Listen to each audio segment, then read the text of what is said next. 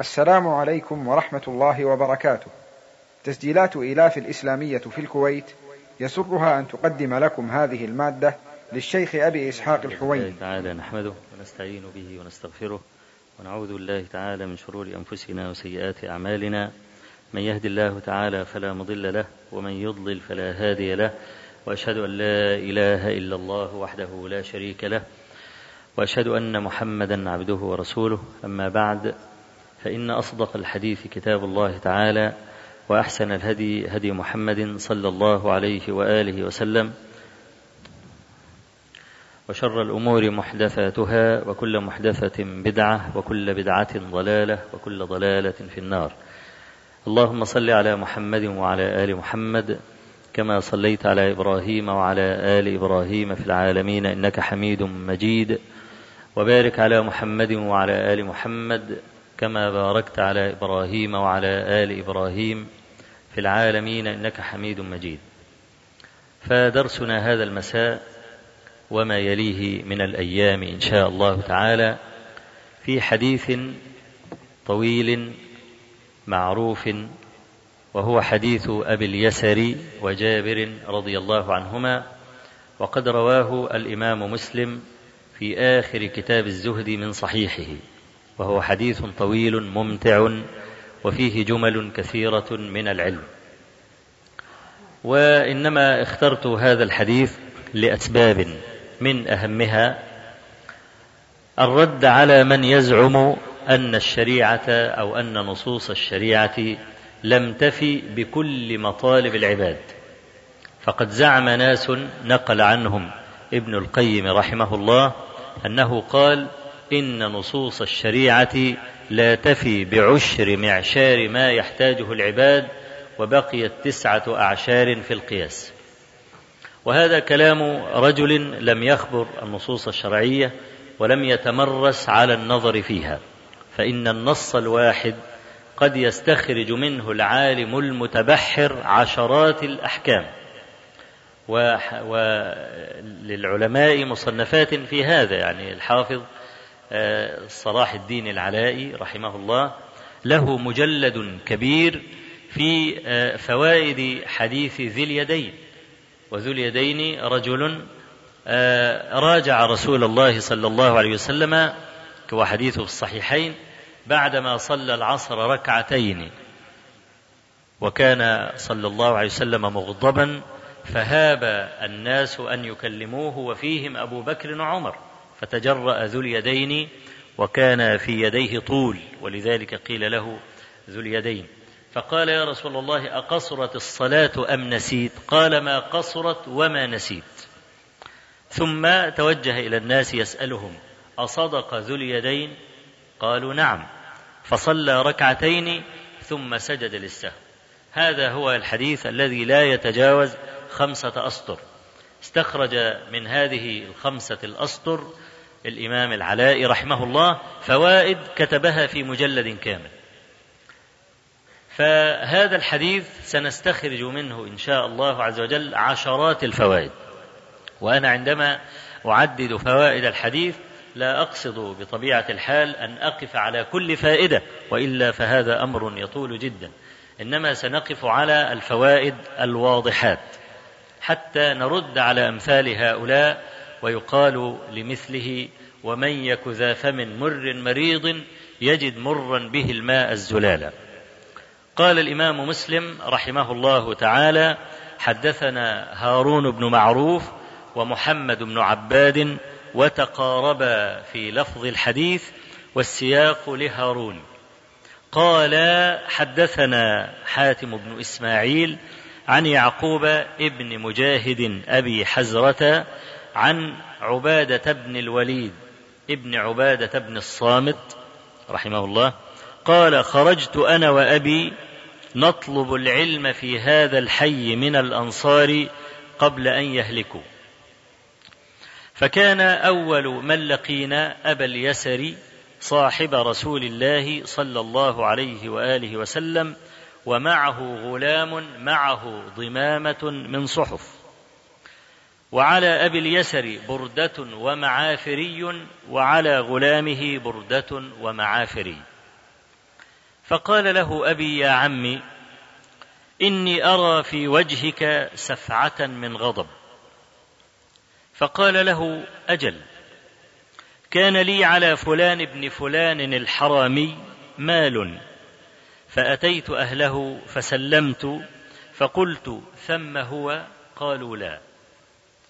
فخرج علي ابن له جفر فقلت له أين أبوك؟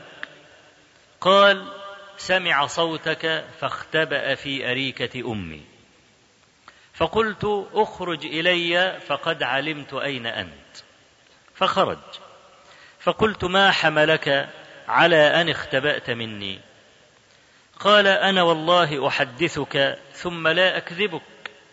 خشيت والله أن أحدثك فأكذبك وأن أعدك فأخلفك وكنت صاحب رسول الله صلى الله عليه وآله وسلم وكنت والله معسرا. قال قلت آه الله قال آه الله آه الله قال آه الله آه الله قال آه الله. فأتى بصحيفته فمحاها. فقال إن وجدت قضاء فاقضني وإلا فأنت في حل. فأشهد بصر عيني هاتين وسمع أذني هاتين وأشار إلى عينيه وإلى أذنه. ووعاه مناط قلبي هذا وأشار إلى صدره. رسول الله صلى الله عليه وآله وسلم يقول من أنظر معسرا أو وضع عنه أظله الله في ظله. قال فقلت له أنا يا عمي لو أنك أخذت بردة غلامك وأعطيته معافريك وأخذت معافريه وأعطيته بردتك فكانت عليك حلة وعليه حلة. فمسح رأسي وقال اللهم بارك فيه. يا ابن أخي بصر عيني هاتين وسمع أذني هاتين ووعاه قلبي هذا وأشار إلى مناط قلبه. رسول الله صلى الله عليه وآله وسلم وهو يقول أطعموهم مما تأكلون وألبسوهم مما تلبسون. وكان أن أعطيته من متاع الدنيا أهون علي من أن يأخذ من حسناتي يوم القيامة. هذا هو القدر المتعلق بأبي اليسر رضي الله عنه. أما القدر المتعلق بحديث جابر وكلام جابر فإنه طويل يأخذ منا آه، أربع فقرات كاملات. فسيعني نؤجل قراءته والنظر فيه إلى وقته. ونتكلم اليوم إن شاء الله تبارك وتعالى عن المقطع الأول من حديث أبي اليسر رضي الله عنه. ومن عجيب أن راوي هذا الحديث يسمى يكنى بأبي اليسر وهو يقول من أنظر معسرا وهذا هو التيسير بعينه وربما كان للمرء من اسمه نصيب. ولذلك أمر النبي صلى الله عليه وسلم بتحسين الأسماء فقد يرزق المرء معنى من اسمه كما رواه الطبراني في كتاب المعجم الأوسط. قال عن سالم بن عبد الله بن عمر بن الخطاب قال دخلت مع أبي عبد الله بن عمر على الحجاج بن يوسف الثقفي. فإذا رجل واقف وإذا نطع وسيف. النطع والجد الذي كان يذبح عليه أمثال هؤلاء. فقال الحجاج لسالم خذ هذا السيف وهذا النطع واذبح الرجل. قال سالم فأخذته وخرجت. فلما وصلنا إلى الباب قلت له هل صليت الصبح؟ قال نعم. قال له خذ أي طريق شئت. اهرب. فهرب الرجل. رجع سالم بن عبد الله بن عمر إلى الحجاج. قال له ذبحت الرجل؟ قال له لا. قال ولم قال إن أبي هذا حدثني أن رسول الله صلى الله عليه وسلم قال من صلى الصبح فهو في ذمة الله فكيف أذبح رجلا في ذمة الله؟ فسكت الحجاج. قضوا المجلس وخرجوا. فقال عبد الله بن عمر لابنه سالم إنما سميتك سالما لتسلم. فله من اسمه نصيب. ولذلك يؤمر الآباء أن يحسنوا أسماء أبنائهم. لا كما كانت العرب تفعل قبل ذلك. كانوا يحسنون أسماء الموالي ويقبحون أسماء أبنائهم.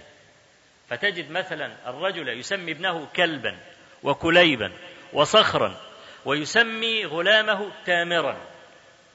تامر الذي يصنع التمر مثلا يسميه أسامة أو يسميه أسماء من الأسماء المستملحة.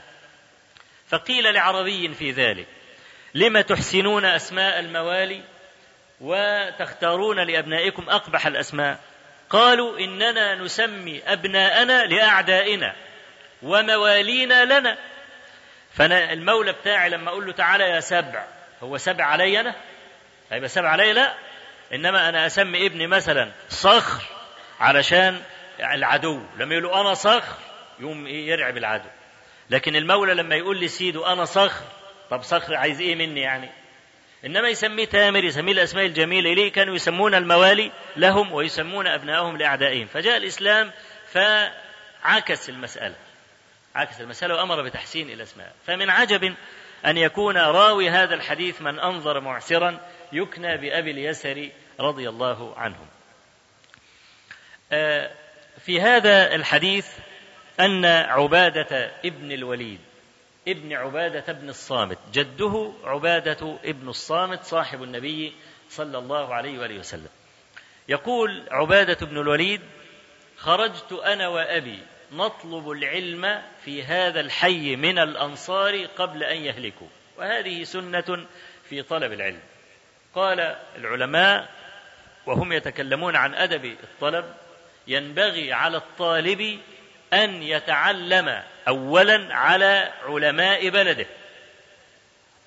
ولا يرحل إلى علماء البلاد الأخرى إلا بعد أن يجمع العلم الذي عند علماء البلد. وصارت هذه سنة ماضية. أول ما تتفتح عين الولد على العلم يطلب العلم في البلد.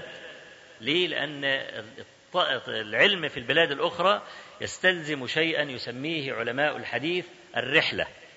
والرحلة هذه كان آه، يعني علماء الحديث يعانون منها أشد المعاناة.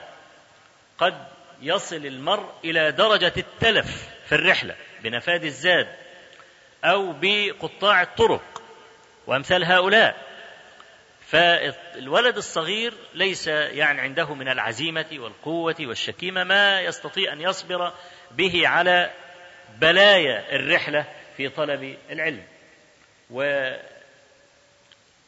الحديث أشهر من يتصف بهذه الصفة الرحلة في طلب الحديث وبكل أسف لم ينالوا حظهم عند الخالفين حتى حقروهم وحقروا جهدهم وتعدوا عليهم في تخصصهم.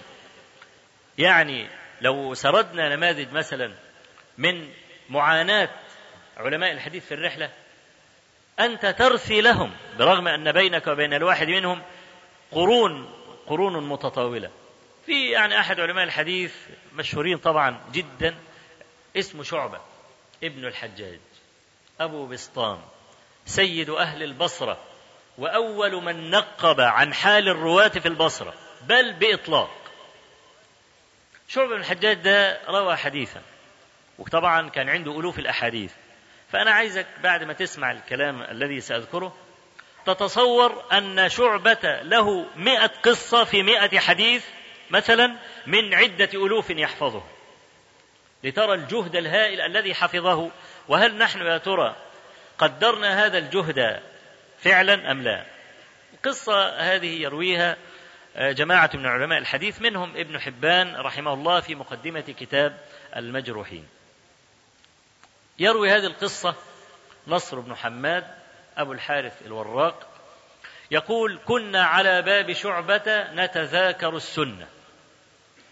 فقلت حدثنا إسرائيل عن أبي إسحاق السبيعي عن عبد الله بن عطاء عن عقبة بن عامر الجهني أن النبي صلى الله عليه وسلم قال من توضأ ثم قال أشهد أن لا إله إلا الله وأن محمد رسول الله فتحت له أبواب الجنة الثمانية.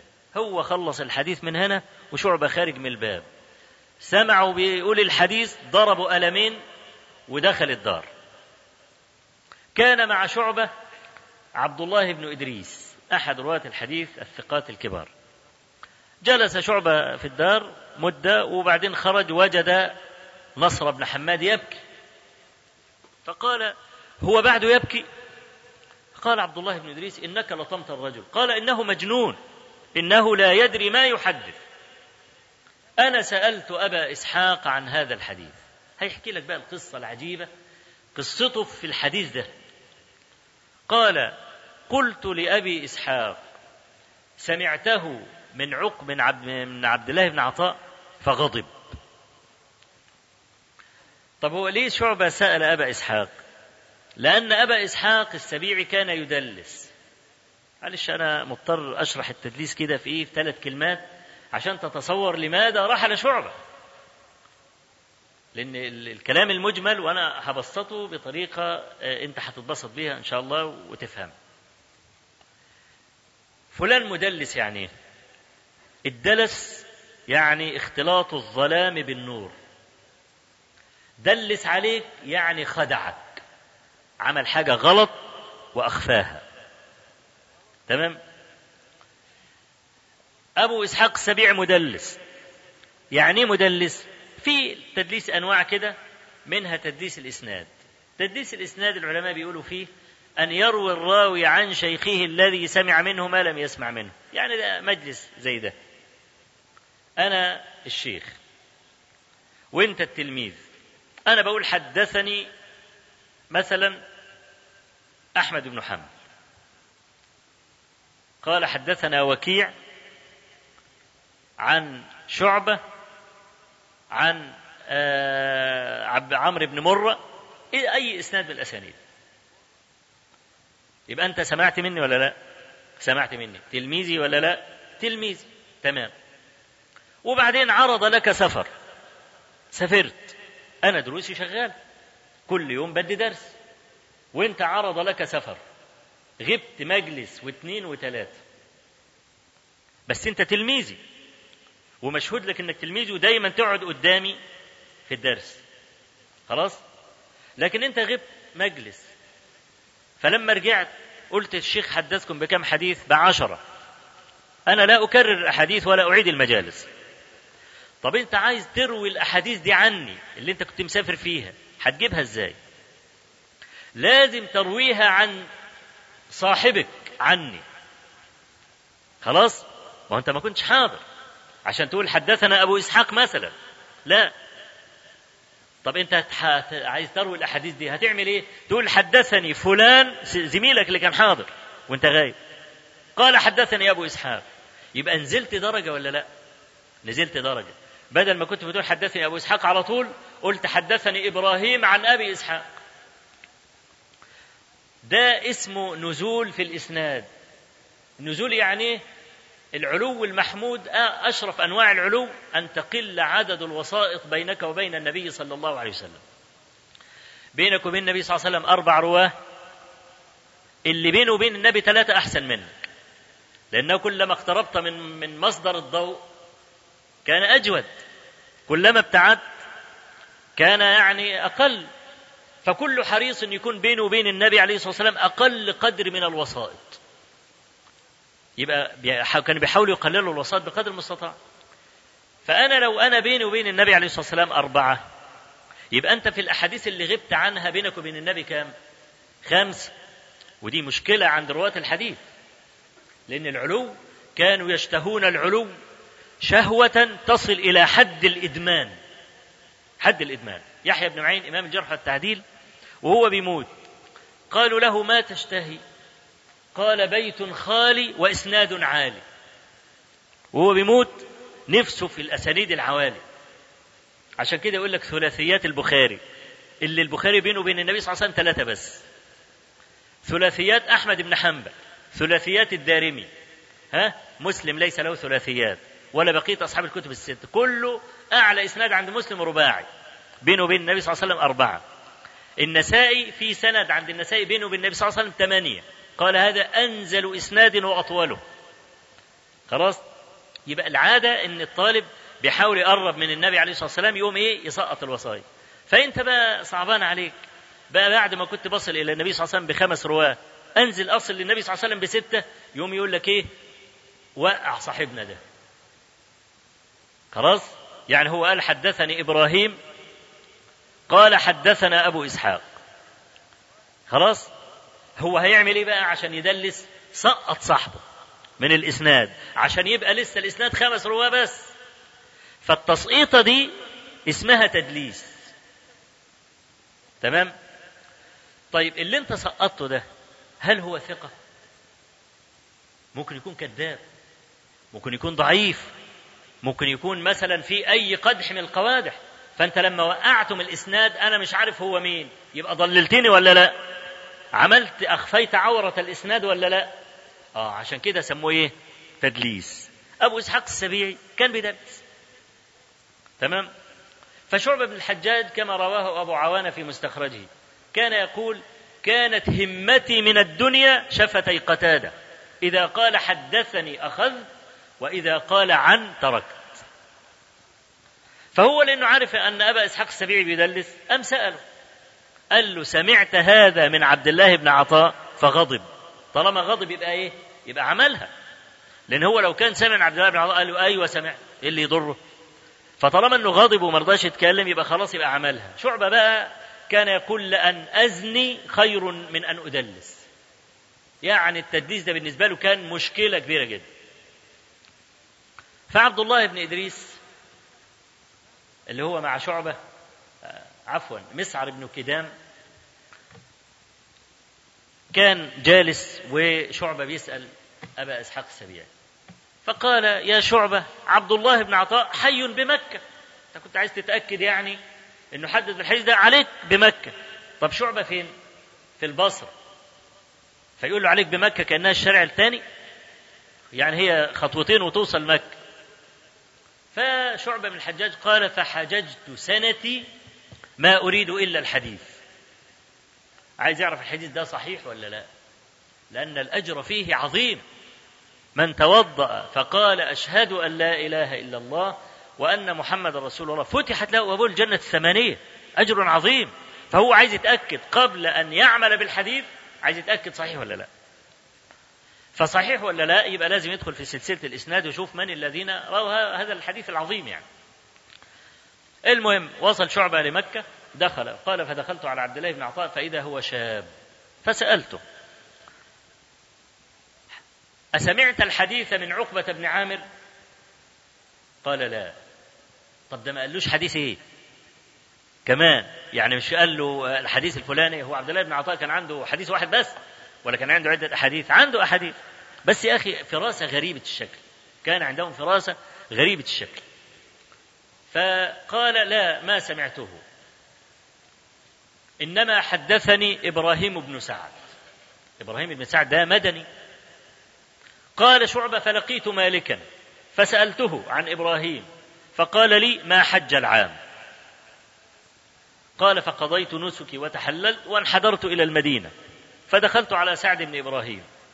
فقلت له حديث الوضوء. قال عقبة بن عامر قلت نعم. قلت سمعته من عقبة؟ قال لا. حدثني زياد بن مخراق خلي بالك اللي سقط من الإسناد لحد دلوقتي.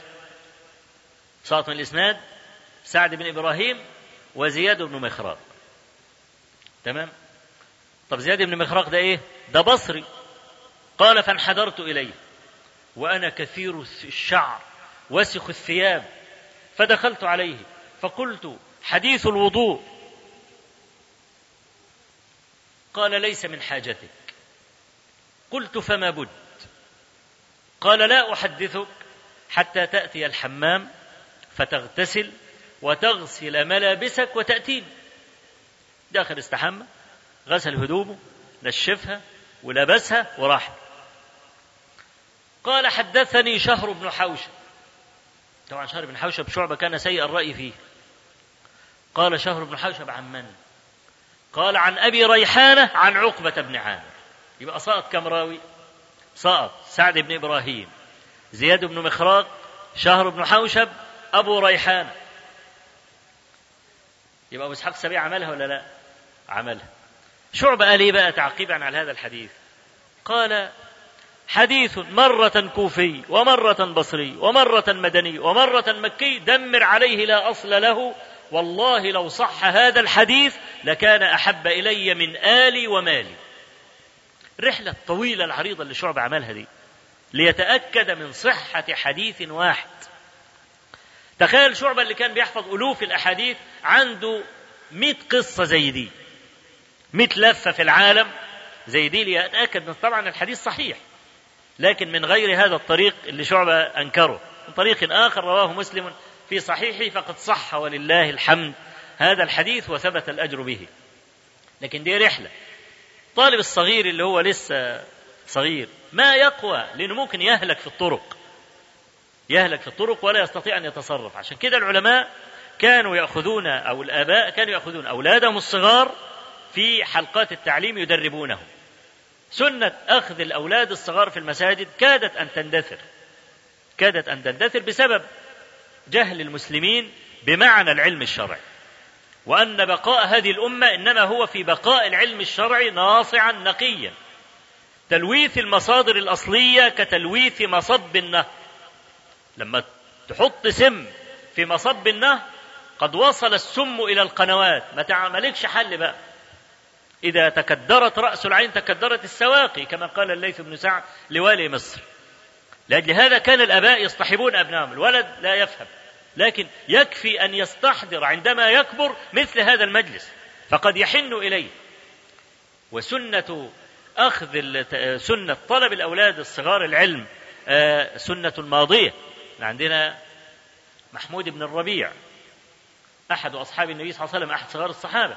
روى البخاري في صحيحه عنه أنه قال عقلت مجة مجها رسول الله صلى الله عليه وسلم في وجهي وأنا ابن خمس سنين. وأنا ابن خمس سنين. وفي آه، آه، كتاب الكفاية للخطيب البغدادي حكاية لطيفة وإن كان الذهبي نظر فيها بما يجدر أن يراجع. عن أحمد ابن النضر الهلالي. قال سمعت أبي يقول كنا في مجلس سفيان بن عيينة. أبي محمد الهلالي أحد القطبين الكبيرين آه، في الحجاز. فدخل صبي صغير المجلس.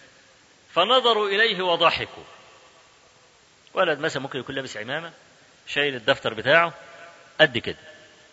فأنت منظره يعجبك يعني إيه ما أنت ما ضحكت استهزاء ولكن تعجبا من منظر هذا الولد. فلما ضحكوا عليه تلا سفيان قوله تعالى كذلك كنتم من قبل فمن الله عليكم ثم استقبل النضر يحكي له هذه الحكاية العجيبة.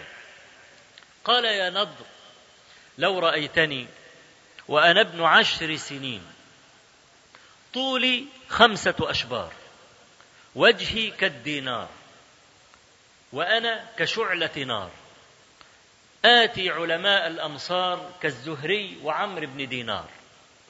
أجلس بينهم كالمسمار. محبرتي كالموزة. مقلمتي محبرتي كالجوزة. مقلمتي كالموزة. وقلمي كالجوزة. فإذا قال أكمامي قصار ذيلي بمقدار ونعلي كآذان الفار. يعني إيه؟ صغير خالص لذلك النعل زي ودن الفار. فإذا دخلت قالوا أوسعوا للشيخ الصغير. وضحك سفيان. فلا السفيان ابن عيينة أخذ العلم ابن عشر سنين ويعني الأكثر من العلماء يقول أخذ العلم ابن خمسة سنة. يبقى طلب العلم حدثا أو طلب العلم صغيرا.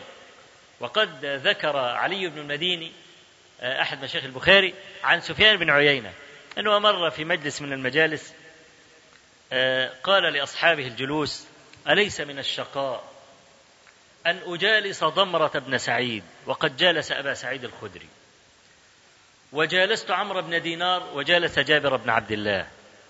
وجالست عبد الله بن دينار وجالس ابن عمر. وجالست الزهري وجالس أنس ثم أجالسكم. يعني بعد ما كنت أجالس من جالس أصحاب النبي صلى الله عليه وسلم. يعني يصل بي الزمان وأقعد معاكم. الخلق بتاعتكم دي. فقام واقف له ولد حدث. حدث صغير. قال يا أبا محمد أتنصف؟ قال إن شاء الله. قال والله لشقاء من جالس أصحاب النبي صلى الله عليه وسلم بك أعظم من شقائك بنا. يعني هم الله يكون في عونهم. إن شافوا الصحابة وقعدوا معاك أنت بقى زعلان إنك قاعد معانا؟ ها؟ قال فسكت. قال من الغلام؟ قالوا يحيى بن أكثم. قال إن هذا يصلح أن يجالس السلاطين. وقد كان. غلب يحيى بن أكثم على المأمون وأحبه المأمون حتى ما كان إنسان في الدنيا. أقرب إلى المأمون من يحيى بن أكثم القاضي وأحمد بن أبي داود صاحب المحنة الشهيرة في خلق القرآن. و وقد ولى المأمون يحيى بن أكثم القضاء وهو ابن عشرين سنة. فواحد مش عاجبه قال لك قاضي في دولة الإسلام اللي فيها الرئيس المأمون. وكان بقى يعني الدنيا كلها تحت قبضة المسلمين ما هي شوية قرى. كل قرية مع واحد؟ لا ده كان المأمون ملك الدنيا بحالها. يبقى ملك الدنيا بحالها القاضي سنه عشرين سنة؟ فاستعظموا المسألة دي. فيحيى بن أكثم ده جالس يوم من الأيام فواحد عايز يستهزأ به يعني. قال له ما سن القاضي؟ ما سن القاضي؟ فقال سني هي السن التي كانت لعتاب بن أسيد عندما ولاه النبي صلى الله عليه وسلم مكة. فأفحمه فسكتوا ده حدث صغير.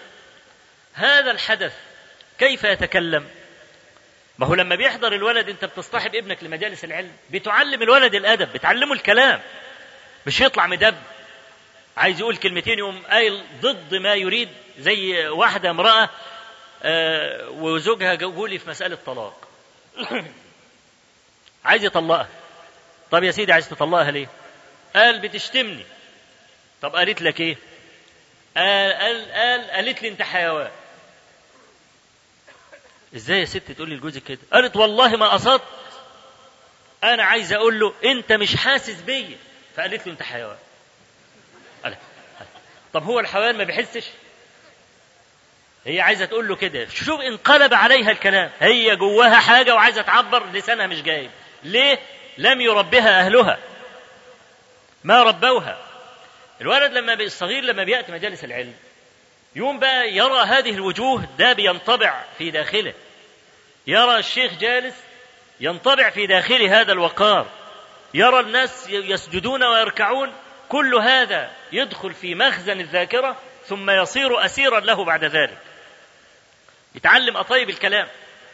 المأمون مرة لابس خاتم وولد صغير يقول راوي الحكاية لا أشك أنه دون خمس سنوات. ابن خمس سنين ده هيقول إيه؟ فالمأمون بيهزر مع الولد. فبيقول له إيه؟ لابس خاتم. قال له هل رأيت أجمل من هذا الخاتم؟ طبعا لما تقول للأمير أيوة واحد تاني لابس أحسن منك عيب. عيب لأن المفترض الأمير أحسن واحد وبيلبس أحسن حاجة. خلاص؟ فبيقول له هل رأيت أجود من هذا الخاتم أو أجمل منه؟ قال نعم. المأمون كان متكئا فجلس. فين ده؟ قال الإصبع الذي فيه. طبعا دي كانت مفاجأة للمأمون. المأمون نفسه أنا ما أتصور أنه توقع أن يجيب الولد الصغير لدون خمس سنوات بمثل هذه الإجابة. تعرف الولد ده خرج من مجلس مأمون بمئة ألف. اداله مئة ألف من البديهة والسرعة وحسن الجواب. ليه كانوا بيجيبوا علماء يأدبوا الولاد؟ عالم لتأديب الولاد. طب أنت النهارده ما فيش يعني حد بيأدب ولا بتاع. مجالس العلم. تصطحب ابنك الصغير. ما تقوليش إنه مش هيفهم والدرس مش عارف إيه والتدليس والحديث والبتاع. أنا عايزه يجي علشان يرى هذا الوجه هذه الوجوه ويرى هذا المنظر. يوم ينطبع عنده حب العلماء. الأولاد بيعملوا تشويش في المساجد صحيح فينبغي على الناس ألا يطردوهم. لأن برضو الناس الجهلة يطردون الأولاد لمجرد إنهم بيعملوا شغب هم أولاد الصحابة يعني كانوا ما بيعملوا الشغب في المساجد هم اتولدوا رجالة. لا كان صبيا يلعب برضه في المساجد والكلام ده. وحديث أنس في صحيح مسلم. إن النبي صلى الله عليه وسلم إني لا أدخل في الصلاة فأريد أن أطيلها فأسمع بكاء أمه فأتجوز. طب أسمع بكاء الصبي فأتجوز لرعاية قلب أمه. أو بهذا المعنى كما قال النبي صلى الله عليه وسلم. وأسماء بنت أبي بكر كانت تقول كنا نأخذ الأولاد ونعطيهم العهن العرايس اللي هي القطن دي عشان يلعبوا بيها. فمعروف الأولاد بيعملوا شغب. أما حديث جنبوا مساجدكم صبيانكم ومجينينكم وبيعكم وشراءكم هذا حديث لا أصل له بل هو حديث منكر الأدلة الصحيحة على خلافه يبقى إحنا بقى إيه نستفيد من هذا. الأب بيقول لابنه هلم يا بني نأتي هذا الحي من الأنصار لنطلب العلم قبل أن يهلكه يبقى الأب هو اللي ابنه لأن الأب هو شيخ ابنه هو قدوته إلى آخره. فيبقى السنة إن إحنا نطلب العلم في البلد. أول بعد ما نخلص بقى علماء البلد كلهم يبقى الإنسان بقى كبير بقى قوي أحب العلم على استعداد أنه يضحي بقى في سبيل العلم بسبب هذه المحبة يبقى يبتدي الطالب إيه؟ يرحل إلى الديار الأخرى ليطلب العلم على شيوخ البلد. هذه أول فائدة في هذا الحديث. فالمهم أن عبادة بن الوليد مع أبيه الوليد خرجوا إيه؟ فكان أول من لقينا قال يقول عبادة أبا اليسري صاحب رسول الله صلى الله عليه وسلم. اسمه كعب بن عمرو. فأبو اليسر معاه الغلام بتاعه وماسك ضمامة من صحف كمبيالات وشيكات. ليه أبو اليسر رجل عنده فلوس؟ بيسلف الناس. وكل واحد في الكمبيالة كاتب أنا هديك الشهر الفلاني هديك في الميعاد الفلاني في كل واحد ما يحل ميعاد الدفع يقوم واخد الإيه؟ الكمبيالة بتاعته ورايح له عشان يسد. يدفع الفلوس يديله الكمبيالة. فالغلام بتاعه معاه ضمامة من صحف. فأبو اليسر زعلان وعلى وجهه سفعه من غضب. فابوه بيقول له يا عمي أرى على وجهك سفعه من غضب. قال نعم. ليه؟ كان لي مال عند فلان ابن فلان الحرامي. الحرامي مش معناه اللص ها؟ لكنه من بني حرام. فلان ابن فلان الحرامي. فجاء البيت سلم سأل أهله مراته يعني. أثم هو؟ قالت لا. أم خرج ابنه؟ فخرج علي ابن له جفر. جفر أي قارب البلوغ. واد مش محنك؟ اللي في قلبه على لسانه ما بيكذبش ما يعرفش الكذب ما يعرفش يعرض. أبوك فين يا ابني؟ قال سمع صوتك فدخل أريكة أمي. دخل تحت السرير. فلما شافه كده دخل تحت السرير غضب. ورفع صوته وقال أخرج إلي فقد علمت أين أنت. هنا بقى مبحثان في الكلمتين اللي فاتوا دول. المبحث الأول هل كذبت المرأة لما قال قال لها أثم هو؟ قالت لا. هل كذبت؟ الجواب. أن هذا الجيل جيل فاضل. والأصل عند أهل العلم أن الرجل الفاضل إذا فعل فعلا يحتمل تاويلا تأولنا له لفضله. فعل فعلا يحتمل أن يكون ذما. يحتمل أن يكون له عذر. فالأصل هو حمل أعمال المسلمين الفضلاء على السلامة. هو ده الأصل. وعلماء الجرح والتعديل علماء الحديث لهم أصل يقولون فيه من استفاضت عدالته لم يقبل جرحه. لما استفاضت عدالته لم يقبل جرحه. ونتأول له. نتأول إزاي؟ قال قول المرأة لا يحتمل أنها لم تره في البيت لسه داخل على التو. والمرأة في المطبخ المرأة في أي مكان سألها فلان فين؟ ما أدري. موجود؟ لا. خلاص؟ ده وارد ولا لا؟ وارد. فإذا سلمنا أن المرأة علمت يبقى ليس هناك مانع أن تعرض المعاريض من لا يف لا يفعل المعارض إلا حاذق. إيه بقى المعارض ديت؟ المعاريض دي بيسميها علماء البلاغة والبيان التورية. إيه معنى التورية؟ قال لك كلمة أو لفظة لها معنيان معنى قريب ومعنى بعيد. إذا أطلقت الكلمة وسمعتها لا يخطر ببالك إلا المعنى القريب والمتكلم يقصد المعنى البعيد. إزاي؟ يعني أنت مثلا دخلت عندك البيت قلت لي تعالى كل قلت لك إني صائم صائم دي أول معنى يقرع دماغك هو إيه؟ ممسك عن الأكل والشرب خلاص؟ طب هو الصيام معناه الإمساك عن الأكل والشرب؟ ولا معناه الإمساك بإطلاق الإمساك بإطلاق من أمسك عن أي شيء يقال صائم كما قالت مريم إني نذرت للرحمن صوما فلن أكلم اليوم إنسيا. يبقى هي صائمة عن الكلام ولا عن طعام الشراب؟ صائمة عن الكلام. خلاص؟ فأنت مثلا لو داخل عند راجل يعني ماله مختلط وبتاع أو ما بتحبش تاكل عنده أو يعني اشتهر بأنه بيحط أعمال ولا حاجة في الأكل فأنت هتاكل تبلع عمل يركبك عفريت قلت لا مش هاكل عند الراجل ده. ولكن ما تقدرش تقول له مش هاكل. خلاص عايز تطلع من الورطة ديت تعالى يا فلان كل إني صائم. صائم عن إيه؟ أي صائم عن أكلك خاصة. تمام؟ أنا اللي نويته كده. أنا ده اللي في قلبي. لكن أنت بقى لما سمعت صائم تصورت إن أنا صائم الصيام الشرعي المعروف والإمساك عن الإيه؟ الطعام والشراب. خلاص؟ المروزي أحد أصحاب الإمام أحمد بن حنبل. كان عليه دين كما يحكي هذا ابن القيم رحمه الله. عليه دين. فالمهم المروزي علم إن صاحب الدين هيجي له فقام طالع من البيت هربان رايح عند الإمام أحمد وقال له الحكاية كذا كذا كذا وإن الراجل جاي يطلب الدين وأنا ما عنديش فلوس. قال له طب ادخل دخل. راح البيت عند المروزي. أين المروزي؟ قالوا له عند الإمام. قام رايح للإمام أحمد. قال الراجل قال له المروزي هنا؟ ده الإمام أحد قال له ادخل استخب فمش ممكن يقول له أيوة هنا. طب كيف خرج الإمام منها؟ يقول الإمام ابن القيم فبسط أحمد يده. ها خلي بالك. وقال له المروزي هنا؟ ما يفعل المروزي هنا؟ ها؟ الإمام أحمد يقصد إيه؟ كف. المروزي في كفه يعني؟ لكنه عمل كده. المروزي هنا؟ وما يفعل المروزي هنا. فالرجل خلاص إيه اللي فيهم الراجل؟ إنه ليس هنا. وإيه اللي قصده الإمام أحمد؟ هو في كفه خلاص؟ دي بقى اسمها الإيه؟ المعاريض. إن في المعاريض لمندوحة عن الكذب. بس المعاريض عايزة واحد ذكي. واحد بيعرف يتصرف بسرعة. لو ما تصرفش بسرعة وضرب لخمة يكذب.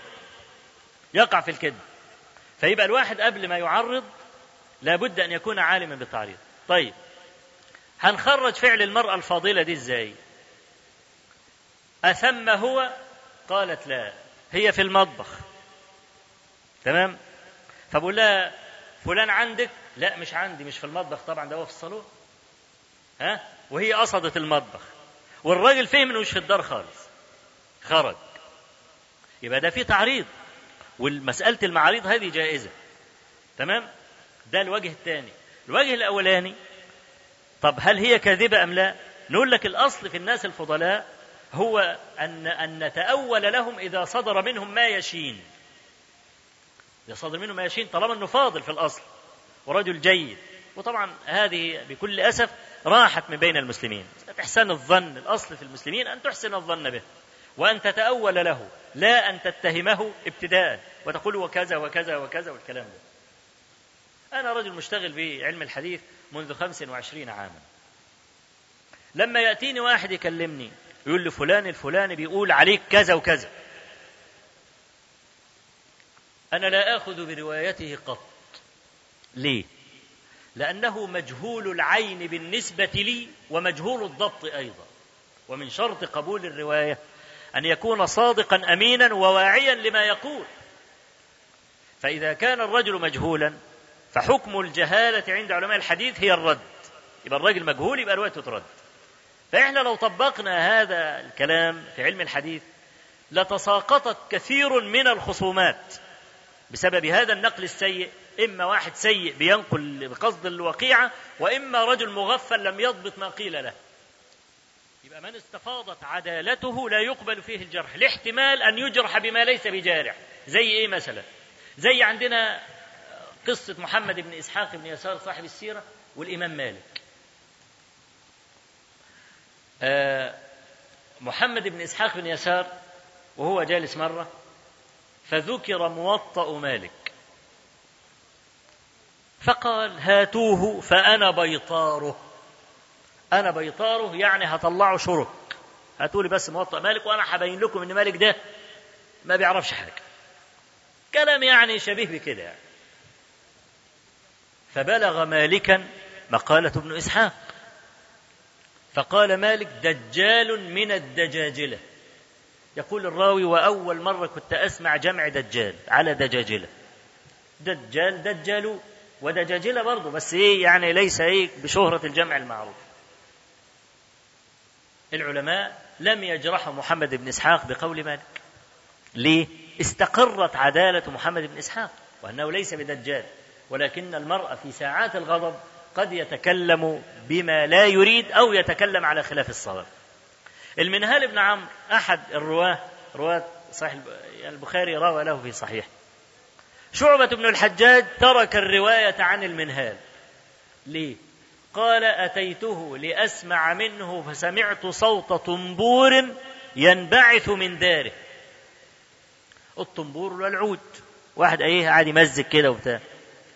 فلما سمع صوت الطنبور قام راجع. فسئل الإمام أحمد. عن المسألة دي. قال لعله انبعث من دار جاره. هو إيه هو إيه إيه عنده يقين يعني عشان يترك ولاة المنهال ممكن الصوت ده يكون جاي من عند جاره. أو لعله ضرب بغير علمه. حد من الجواري حد من العيال حد من أي حاجة ضرب الطنبور ده وهو غايب. فتأول الإمام أحمد بن حنبل للمنهال بن عمرو. ليه؟ لأن المنهال رجل صدوق. الأصل فيه العدالة. إذا صدر أمر زي دهوت يحتمل أن نتأول له ما المانع أن تتأول له؟ والأصل في المسلمين السلامة. يبقى عندنا بقى لا يجوز لأحد أن يتكئ على مثل هذا الكلام ليتهم المرأة أنها كذبت. خلاص؟ وإن لم يعجبك التأويل الأول اللي هو أن المرأة لا تعلم الك... فعليك بالإيه؟ فعليك بالتأويل الثاني وهو المعاريض. وأن المرأة يجوز أن تكون عرضت حتى لو سمعت وليس في المعاريض ما يخدش العدالة. ولا يسلم دين المرء بالمعاريض إلا إذا أدخله التعريض فيما لا يحل. يبقى دي مسألة لغيرها وليس للتعريض ذاته. تمام؟ قال فخرج ابن له جفر. ولد صغير مش محنك لسه لم يخبر الأمور. قال له أين أبوك؟ قال سمع صوتك فدخل أريكة أمي. طيب. اتفقنا على ان على أن المرء يجوز ان يعرض. لكن لا تعرض أمام ولدك. فهذا عند الولد كذب. فتعلم الولد الكذب. ودي مسألة في منتهى الأهمية في التربية. في بعض الآباء يكذب كذبا صريحا ويخلي الولد يعبر عنه. يعني في موقف زي ده يطلع يقول إيه؟ قول له أبويا سافر. طب ما أنت قاعد بشحمك ولحمك الواد هيسمع الكلام صحيح. لكن إما أن يتربى على هذا وإما أن تقل كوالد في نظره. لو ولد ملتزم يقول لك أبويا كذاب. أبويا بيكذب وأبويا بيخلف المواعيد وأبويا صفته نعت والكلام ده. فتقوم بقى تخسر خسارة جسيمه بهذا بهذه الجزئية الخايبة دي. كالذي أراد أن أن أن يبني قصرا فهدم مصر. أنت عايز تفلت من الراجل اللي بيطالبك بالدين؟ فضيعت هذه القيمة عند الولد. فطالما أن الولد لا يعرف معنى التعريض والكلام ده هو لا تعرض أمام الولد ابدا. أنت ومراتك عايزين تتفقوا على حاجة قول للولد ادخل جوه. هي عايزة ترد بقى على التليفون على البتاع الكلام ده هي فاهمة المعاريض. أنتوا مع بعض فين فلان؟ خرج. ويقوم خارج من المكان اللي هي فيه. الست تقول الست فاهمة المسائل الواد ما يفهمش. يبقى اذا أنا اطلع الواد بره خالص وأبعده تماما عن أن يسمع مثل هذا حتى لا يتربى على مثل هذا اللي هو لا يفهمه مسألة المعارض والكلام ده. فقال فقلت له اخرج فقد علمت أين أنت. فخرج من تحت السرير. قال ما حملك على أن فعلت ذلك؟ شوف يا أخوانا بقى الردود وكيف يستفاد منها. قال له أنا والله خشيت أن أحدثك فأكذبك. وكنت صاحب رسول الله صلى الله عليه وسلم. نقف عند دي وقفة جادة واضحة. إياك أن تتعرض للفضلاء فإن جرحهم لا يندمل. اللي بيتعرض للفضلاء زي اللي واقف قدام القطر. هياكل على طول. القطر ما بيقفش لحد. عشان كده سائق القطار لا يلام إذا قتل أحدا. ليه القطر ما بيقفش؟ واخد بالك؟ فالرجل الفاضل إن تعرضت له وذمك قتلت. عشان كده بقول له أنا ما أقدرش أطلع وأحدثك فأكذبك لمكانك من النبي صلى الله عليه وسلم. وكنت صاحب رسول الله صلى الله عليه وسلم. عشان كده كان كان ما ينسب إلى لقمان يقول يا بني زاحم العلماء بركبتيك ولا تجادلهم فيمقتوك. يبقى أنت إذا حضرت مجلس الفضلاء كن محترما. ولا تجادل وتماري كثيرا. في المجادلة والمماراة تغلق قلب الشيخ عنك. وعندنا عبرة في أحد الفقهاء والرواة المشاهير ألا وهو أبو سلمة ابن عبد الرحمن بن عوف وهو من أشهر الرواة عن أبي هريرة رضي الله عنه. قال الزهري لقد خسر أبو سلمة علما كثيرا لكثرة ما كان يماري ابن عباس. كل ما ابن عباس يقول حاجة أبو سلمة يطلع له. ليه؟ وعشان إيه؟ وبتاع إيه؟ ومدرك إيه لا أنا معترض. لا أنا مش موافق. هو أنت لما تقعد تناحي فيا كده وتقول لا أنا أول ما أشوفك هسكت. عشان كده أبو سلمة يروح عند ابن عباس يقول ابن عباس سكت. لو رافق بابن عباس وتلقى العلم كطاووس مثلا كسعيد بن جبير كعكرمة لاستفاد كثيرا. وقد اعترف أبو سلمة ابن عبد الرحمن بمثل هذا. وحدث برضه موقف لأبي سلمة مع عائشة عند مالك في الموطأ. أن عائشة رضي الله عنها سمعت أبا سلمة يقول الماء من الماء. الماء من الماء دي كانت في أول الإسلام ثم نسخ هذا الحديث. بس يعني الماء من الماء؟ الماء الأولاني ماء الغسل والماء الثاني ماء المني. فكلمة الماء من الماء أي ماء الغسل بسبب ماء المني.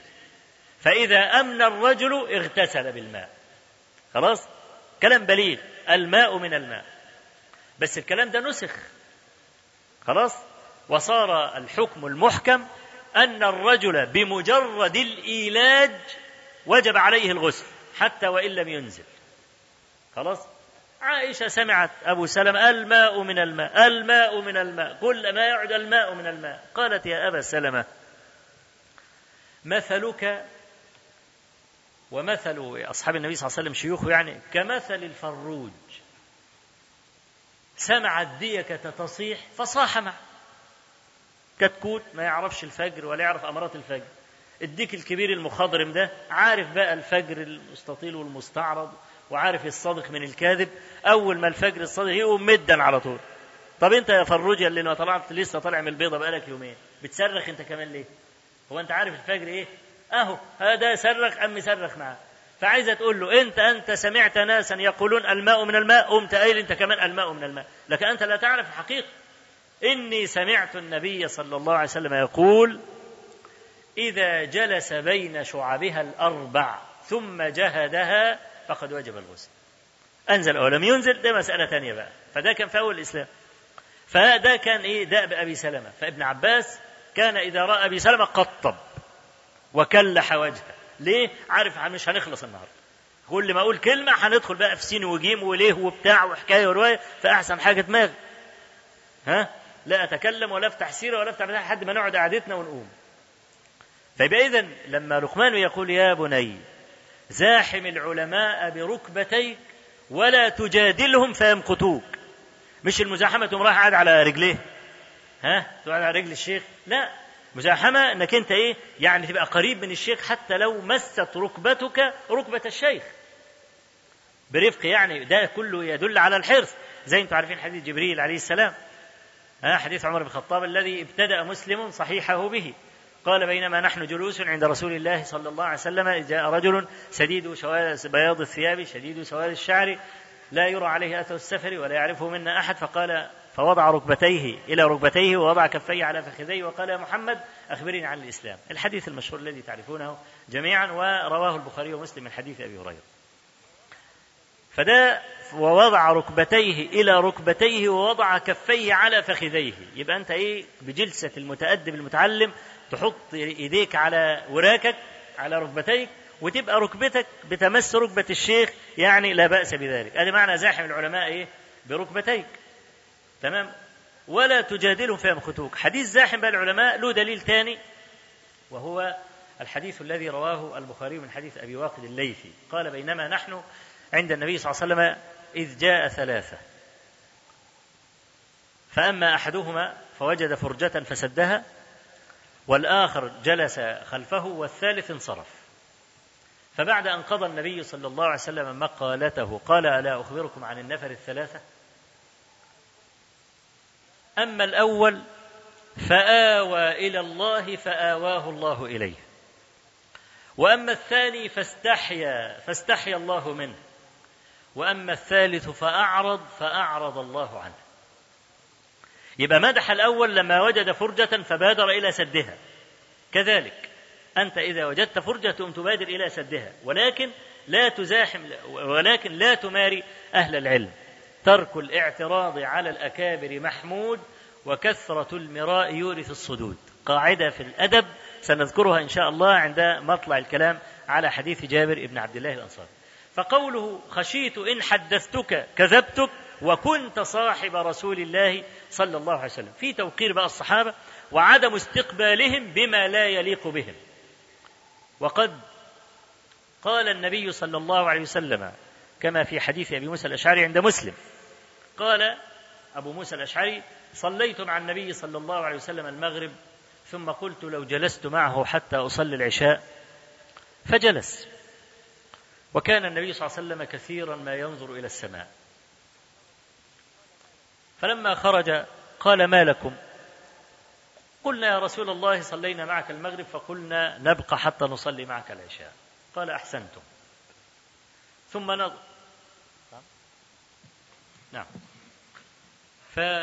فقال له أخرج فقد علمت أين أنت. فخرج. قال ما حملك على أن اختبأت مني. وهذا أدب لإنصاف النفس وترك سوء الظن الذي لا ينبغي للمسلم أن يحمله في قلبه على أخيه. ما حملك على أن اختبأت مني؟ استفهام ضروري. احتمال أن يكون له عذر. ما قالوش اطلع يا كذاب يا غشاش تختبئ مني؟ لا إنما يسأله الأول ما حملك على أن اختبأت مني؟ ربما يكون معذور. وقد علمنا النبي صلى الله عليه وسلم هذا الاحتراز. يا ريت برضو إخواننا ينظروا نظرة اعتبار في هذا الكلام. لما سئل النبي صلى الله عليه وسلم عن الغيبة قال ذكرك أخاك بما يكره. فقال أرأيت إن كان في أخي ما أقول؟ ما قالوش يبقى كذا. إنما قال له إيه؟ إن كان في أخيك ما تقول. شوف الاحتراز. مع إن أصل المسألة المفروضة إنه فيه. خلاص؟ ما الغيبه ذكرك أخاك بما يكره. أرأيت إن كان في أخي ما أقول؟ كلام جازم. قال إن كان فيه ما تقول فقد اغتبت وإن لم يكن فيه ما تقول فقد بهت. فهذا الاحتراز من النبي صلى الله عليه وسلم. ينبغي علينا أن نتأسى به. رجل بلغك كلاما عن فلان فتقول إن كان قال ذلك فقولي كذا وكذا. وإن لم يقل ذلك فقولي كذا وكذا.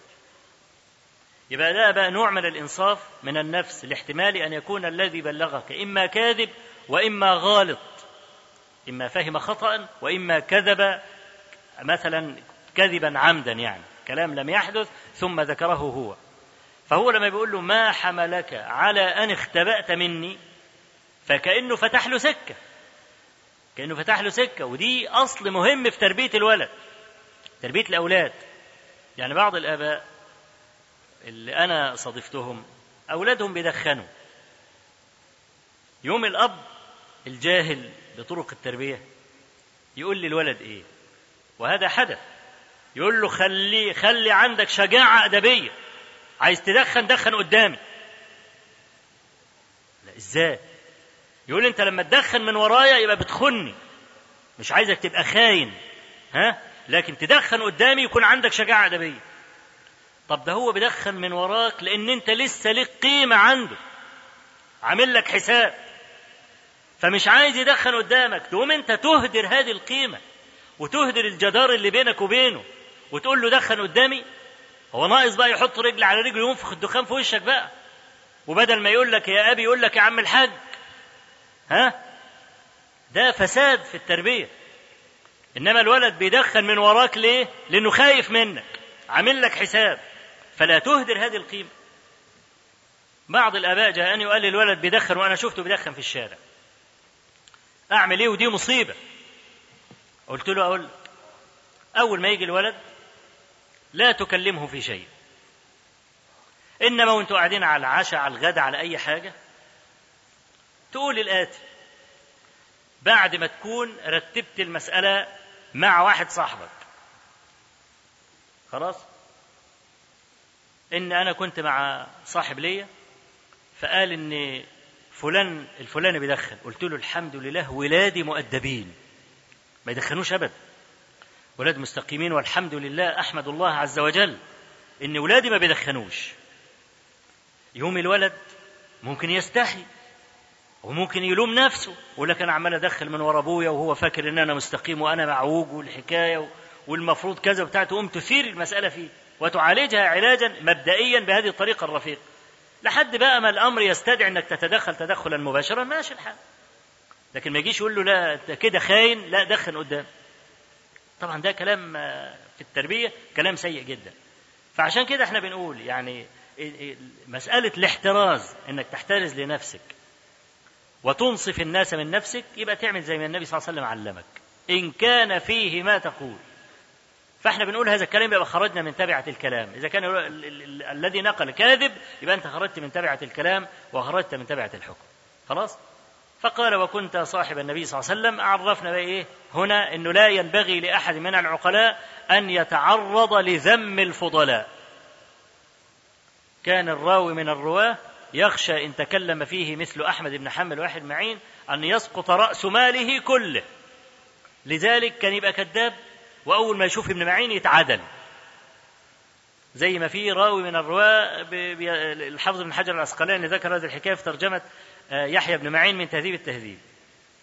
بيقول إن كان في شيخ من مصر جاء بغداد.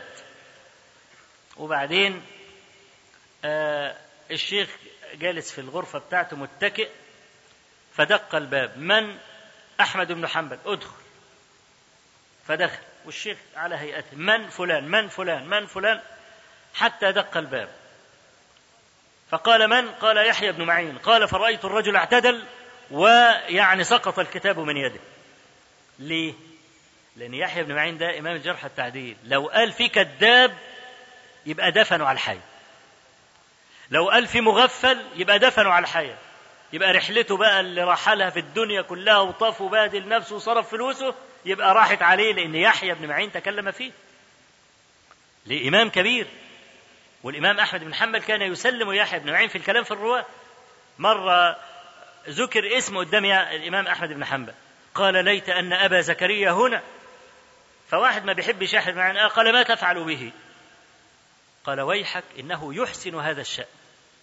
بيعرف الرواة وحافظهم وعارف بلدانهم وعارف ده كذاب ولا ده غالط ولا ده سيء الحفظ والكلام ده. فيبقى الرجل العاقل لا يعرض نفسه لذم الفضلاء. لأجل هذا قال له وكنت صاحب رسول الله صلى الله عليه وسلم. فأرجع إلى الحديث اللي أنا قطعت الكلام عنده وهو يبين لك مكانة أصحاب النبي صلى الله عليه وسلم حتى أشفق هذا الرجل على نفسه أن يكذب على صاحب النبي صلى الله عليه وسلم. قال النبي صلى الله عليه وسلم بعدما نظر إلى السماء في حديث أبي موسى الأشعري قال النجوم أمانة للسماء. فإذا ذهبت النجوم أتى السماء ما توعد. وإذا السماء انكدرت أول ما النجوم تتساقط يبقى القيامة جت. طول ما النجوم ثابتة في السماء كده يبقى لسه القيامة. أدي معنى الكلام. وأنا أمانة لأصحابي فإذا مت أتى أصحابي ما يوعدون. وقد كان حصل خلافات وقتال وألوف مؤلفة ماتوا. وأصحابي أمنة لأمتي فإذا مات أصحابي أتى أمتي ما يوعدون. وقد كان. يبقى الصحابة كانوا أمانة أمانا لهذه الأمة. بقائهم أمان ليه؟ لأن الصحابة في الآخر هم الأئمة المجتهدون وكل خلاف سينتهي عند هؤلاء الصحابة.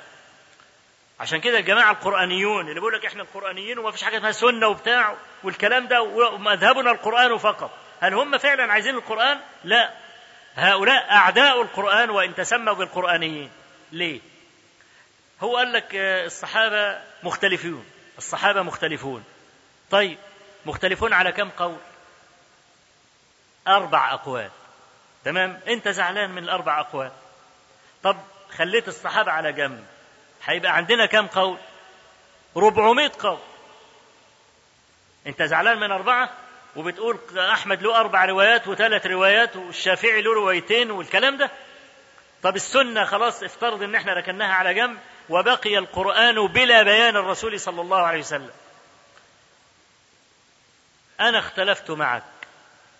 من الذي يقضي بيننا؟ أنت شغلت عقلك وأنا شغلت عقلي.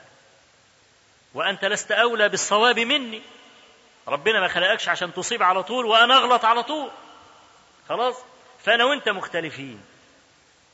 من الذي يحكم بيننا؟ عقل ثالث. خلاص؟ يجي حكم. أنا هقول لك هذا ليس أولى بالصواب لا مني ولا منك. خلاص؟ يبقى نجيب واحد رابع وخامس وسادس. بدل الآية ما يكون فيها تفسيرين ثلاثة يكون فيها مئة تفسير. يبقى ضاع القرآن ولا لا؟ يبقى ضاع القرآن. هو ده ملخص الجماعة القرآنيين.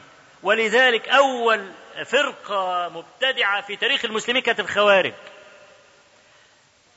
أسس مذهبهم على احتقار الصحابة. ما ياخدوش من الصحابة حاجة. جماعة التكفير والهجرة لما كنا نقعد نناقشهم يقول نضع الأول شروط. إيه؟ يقول ما تقوليش قال الشافعي. ما تقوليش قال مالك ما تقوليش قال البخاري. ليه؟ نحن رجال وهم رجال. خلاص؟ طيب أنا وأنت اختلفنا. مين يحكم بيننا؟ وقعد يقرأ في الكراسة بتاعته. ويشترط بقى يقول لك بص ما تقاطعنيش لحد ما أخلص عشان أفكاري. ويقعد يتكلم ساعة تكون أنت نسيت هو بدأ بإيه طب يا ابني اقرأ فقرة فقرة عشان نرد عليك نعرف نتفاهم. يقول لا لازم أقرأ الكراسة كلها. المهم فقرة من الفقرات قعد يقرأ حوالي خمس ست صفحات ويجيب أمثلة أمثلة أمثلة وبعدين أما إيه وعلى هذا فقس. قلت له إيه اللي فقس ده بيض ولا إيه؟ ها؟ إيه فقس يا ابني دي؟ هي وعلى هذا فقس. ها؟ حتى القراية مش عارف يقرأ. يا ابني طب هنتفاهم فيها الله يهديك. ونبتدي بقى من الشواش مش من الأصول والكلام ده. فالجماعة دول يقول لك ما فيش علماء ما فيش بتاع نحن رجال هم رجال. خلاص؟ ونبتدي ندخل مع بعض ولذلك لا نصل إلى حل. فعشان كده مسألة إنك تجنب الصحابة على جنب ولا توقرهم ولا تعظمهم دي مسألة في غاية الخطورة. ترك الباب لكل من يسب يريد أن يسب وكل من يحتقر يريد أن يحتقر دي مسألة فيها قضاء مبرم على دين الإسلام. الصحابة دول كما قال مالك رحمه الله لما لقى ناس بيتكلموا في الصحابة قال هؤلاء يريدون النبي صلى الله عليه وسلم لكن لا يجرؤوا على الكلام في النبي. إنما يقولون كان له صحابة سوء. هو أنا لما أجي واحد يقول لي الصحابة ماتوا على النفاق ما عدا ست فقط والكل مات على النفاق والكل بدل وغير. ده معناه إيه؟ النبي عليه الصلاة والسلام ما كانش عارف ينقي أصحابه؟ يعني أبو بكر الصديق وعمر بن الخطاب وعثمان بن عفان دول يعني شوية وكفروهم طلعوه من الملة. يبقى النبي صلى الله عليه وسلم بقى ما كانش عارف إن أبو بكر غشاش؟ ها؟ يبقى ده تهمة في النبي ولا لا؟ بيطعنوا على النبي صلى الله عليه وسلم لكن الإمام مالك بين القضية على طول قال لك ما يقدرش يقرب من النبي. يقرب من النبي هيكفر على طول ويرمى بالحجارة ويطلع من ملة الإسلام. فما يرميش النبي يرمي أصحاب النبي بقى عليه الصلاة والسلام. كأنه يريد أن يقول كان له صحابة سوء ما عرفش ينقي اصحابه فيبقى الصحابة رضي الله عنهم المساس بهم مساس بدين الإسلام كله لانهم هم الذين نقلوا إلينا هذا الدين. فعشان كده الذب عن الصحابة دي مسألة ضرورية جدا في دين الإسلام. الذب عن الصحابة معناه حفظ كل الأحاديث التي نقلوها إلينا. التعرض لهؤلاء الصحابة معناه أن كل الأحاديث التي رواها هؤلاء يبقى غير مؤتمن عليه. فيبقى لما يقول وكنت صاحب رسول الله صلى الله عليه وسلم يعظمه ويعطيه مكانته. لأن أشرف آه، العلماء بيقولوا أن أشرف منصب هو منصب الصحبة. ولذلك ما يدخلوش الصحابي في باب الجرح والتعديل. يقول لك الصحابي ده ما فيش حد يتكلم في الصحابي أبدا. يعني أنا قرأت بأن في ناس كلموا في أبي بكر وقال لك إنه فاسق والكلام ده. وهذا كلام خطير جدا. يعني يكفي الرد يكفي الرد على هذا بكلمة إجمالية بدون ما ندخل في تفاصيل كثيرة. من من علماء المسلمين سواء كانوا محدثين أو كانوا فقهاء أو كانوا بيتكلموا في أي علم شرعي أسقط عدالة أبي بكر. قال إنه فاسق أصحاب الصحاح وأصحاب المسانيد أصحاب السنن أصحاب المشيخات والمعاجم كلهم يروون لأبي بكر محتجين بحديث يبقى هذا رمي لكل هؤلاء العلماء بأنهم أخطأوا. وكما يقول الشافعي رحمه الله الخطأ أقرب من الواحد وأبعد عن الجماعة. فلما الأمة كلها لا يتكلم أحد قط ويجرؤ على أن يقول أبو بكر فاسق ده هو لو اتكلم في الحديث من جهة رواة الإسناد وقال لك وإن كان في البخاري ها كان ممكن تبقى المسألة مبلوعة شوية يعني ممكن يعني على مضض نبلعها لو اتكلم في رواة الحديث لكن يأتي على الصحابي يقول مثلا هذا الصحابي فاسق والفاسق شهادته مردودة من قال هذا من أهل العلم؟ آه إذا كان ده مثلا ده رجل مثلا بيتكلم في الشريعة والحديث دي يبقى خلاص الروافض والبتاع والكلام ده خلاص هنلومهم ليه؟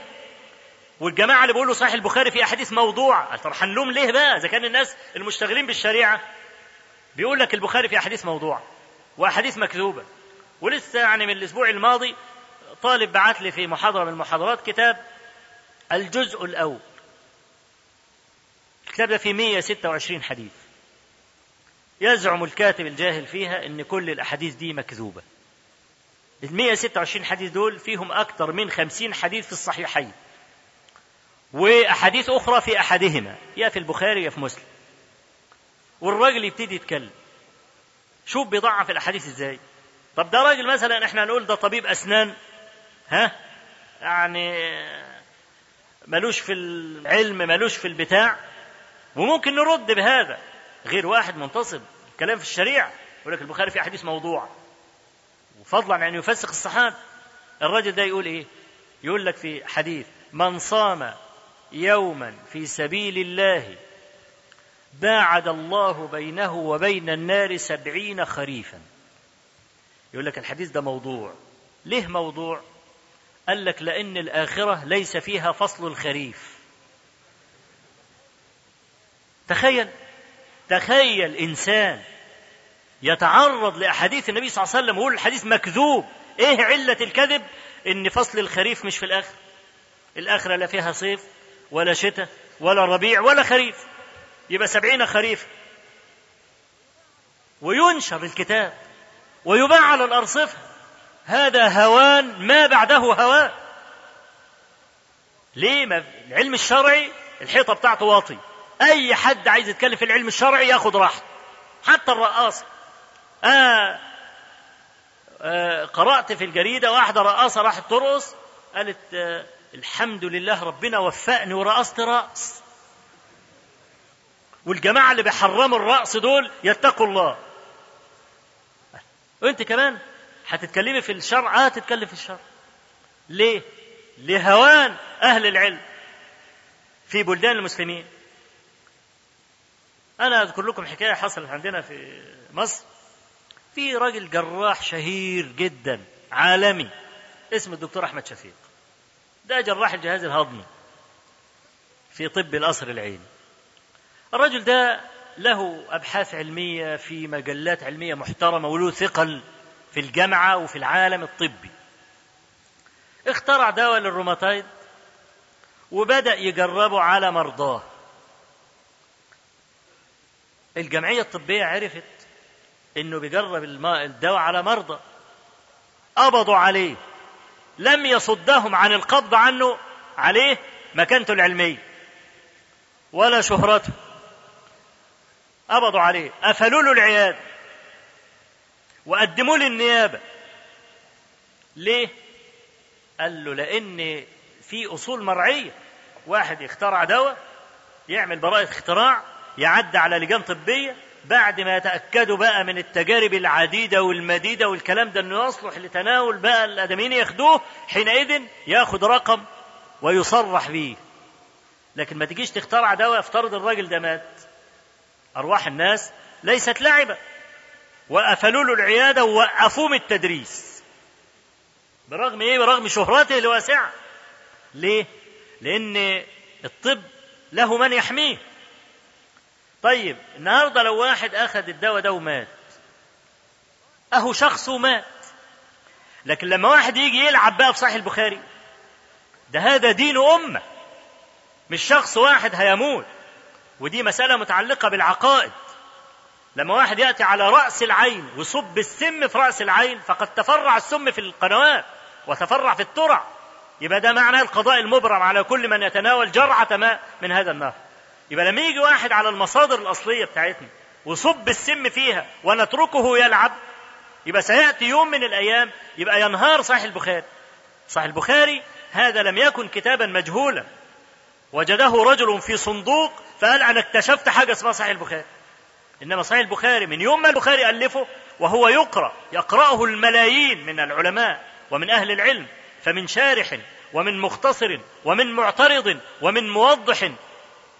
إذا لما نقول صحيح البخاري أصح كتاب وأجمعت الأمة على أنه أصح كتاب بعد كتاب الله إحنا ما بنتعرض ما بنتكلمش في شخص البخاري.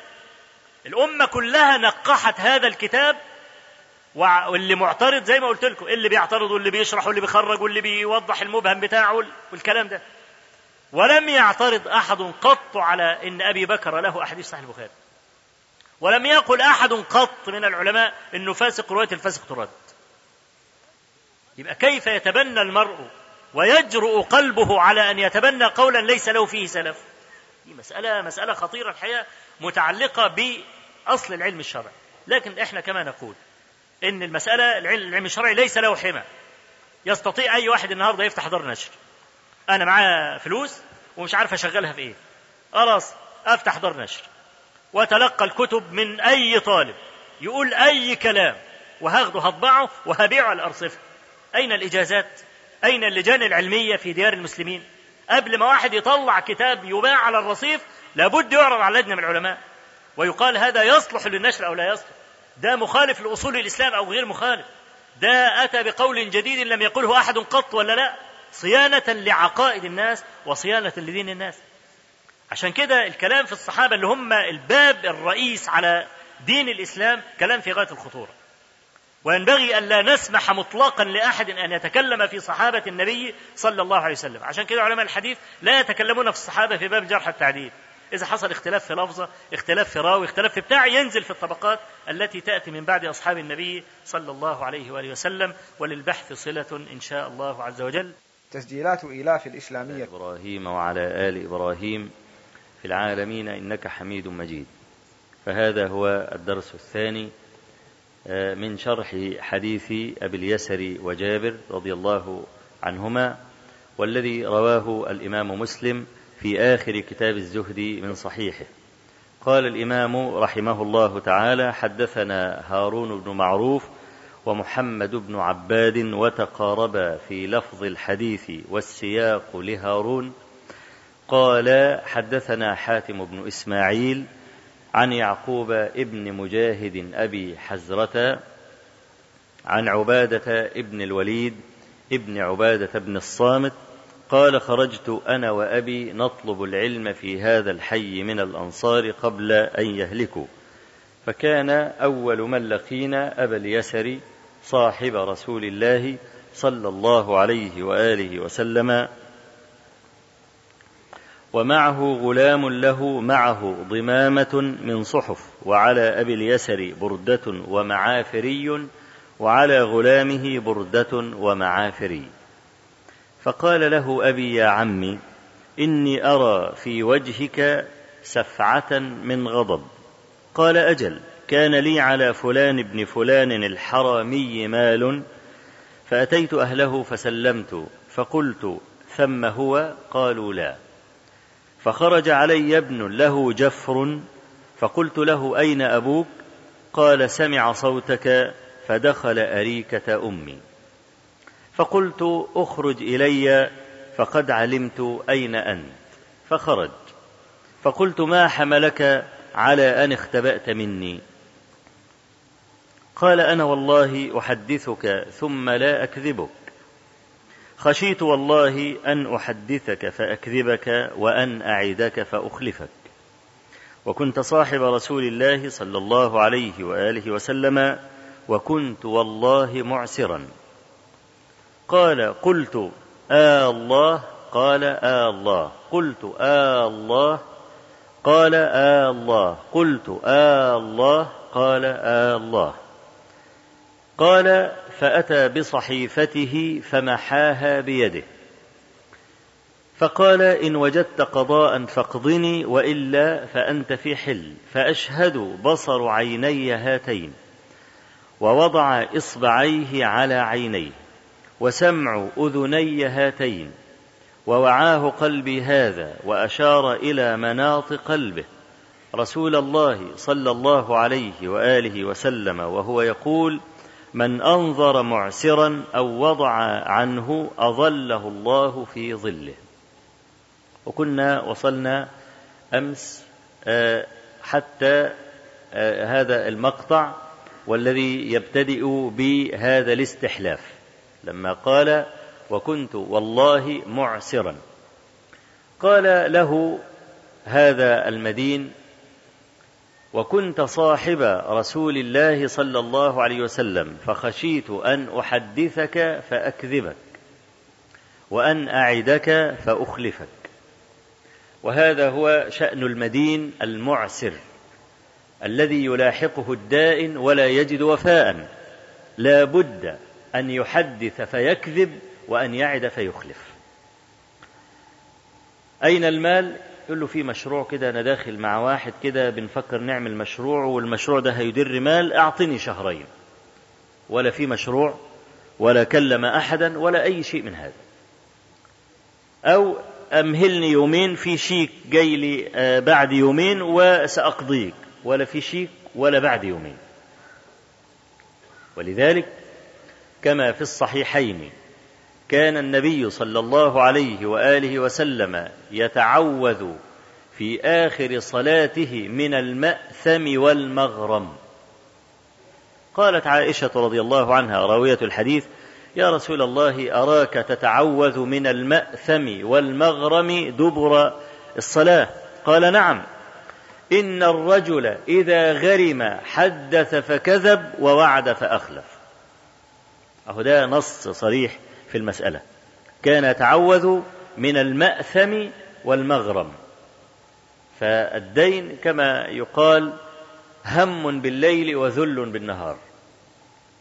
وكان النبي صلى الله عليه وسلم يستعيذ فيقول أعوذ بك من غلبة الدين وقهر الرجال. والذي آه، أعسر لعله يكون من أكثر الناس احساسا بهذا المقطع من الحديث. أعوذ بك من غلبة الدين وقهر الرجال. الدين يقهر الرجل ويذله. بعدما كان عزيزا يذله. لأنه لا يجد وفاء. وأنت لا تعرف قهر الرجال. إلا إذا جربت أن يقهر الحر. لا سيما إذا كان حرا. والعرب كانوا يقولون فيما يقولون من الكلام الجميل العبد يقرع بالعصا والحر تكفيه الإشارة فكيف إذا ضرب الحر بالعصا؟ يعني الحر بمجرد النظرة يسيخ في الأرض ولا يحتملها فكيف إذا ضربته ضرب العبد وضربته ضرب الإبل الشاردة؟ هذا لا يطيقه الحر. لذلك كان يقول النبي صلى الله عليه وسلم أعوذ بك من غلبة الدين وقهر الرجال. فالدين يقهر الرجل وإلا فرجل كهذا لما يدخل تحت السرير؟ لماذا يختبئ؟ وحتى يعني اختباء فيه نوع مهانة له حتى يختبئ أمام ولده الجفر اللي هو يعني قارب البلوغ. ماذا يقول هذا الولد عن والده الذي رآه بعينه؟ يدخل تحت الأريكة. خوف أو خشية أن يواجه صاحب الدين ولا وفاء له. فيوم يقول له أنا والله معسر. وكنت صاحب رسول الله صلى الله عليه وسلم الجيل الفاضل وخشيت أن أحدثك فأكذبك أو أن أعدك فأخلفك. فأبو اليسر المعلم الذي علمه النبي صلى الله عليه وسلم وكان عند العرب قبل الإسلام مروءة. وجاء الإسلام فأظهر هذه المروءة. الإنسان الخسيس النذل. الإسلام لا يرفعه. يكون نذلا بعد الإسلام أيضا. وذلك النبي صلى الله عليه وسلم قال خياركم في الجاهلية خياركم في الإسلام. إذا فقهوا. عرب كانوا أصحاب نجدة. واليهود مثلا من أجبن الخلق. ومع ذلك فاليهود الذين عاشوا في جزيرة العرب انتقل إليهم شيء من نخوة العرب بسبب المتاخمة والمجاورة. وكان العرب أهل نجدة. أشوف كعب بن الأشرف هذا اليهودي الذي انتدب النبي صلى الله عليه وسلم له الصحابة يوما. كما في الصحيحين. قال من لكعب بن الأشرف فإنه آذى الله ورسوله. قال أبو نائلة أنا. وقال محمد بن مسلمة أنا. مع آخرين. من أبو نائلة؟ أخو كعب في الرضاع. ومن محمد بن مسلمة؟ ابن أخت كعب. يعني كعب خاله. وأبو نائلة رضيعه أخوه من الرضاعة المهم راح هناك عرضوا طب يا رسول الله نكذب عليه؟ ترخص لنا أن نقول له قال قولوا. راح هناك اشتكوا والله يعني هذا الرجل عنانا كل يوم يطلب صدقة. وبعدين فلسنا مش عارفين نجيب له منين. فابتسم كعب ابتسامة ساخر. قد قلت لكم والله لتملن. لسه شفتوش حاجة؟ ده لسه في الأول صاع ولا مد من شعير ولا بتاع لسه هتشوفوا يعني. قالوا وقد جئنا نستلف منك. تعطينا صاعا من شعير صاع من تمر بتاع. قال ارهنوني نساءكم. دي ما فيش أندل من كده. آخذ منك صاع من شعير أترك امرأتي رهنا. لكن طبعا هم مطلوب إن هم ينفذوا الكلام لحد الآخر. ان في خطة موضوعة والمطلوب قتل هذا الوغد. لأنه آذى الله ورسوله. قالوا كيف نعطيك نساءنا وأنت أجمل العرب؟ واحد لم تكتمل مادة هذا الشريط بعد.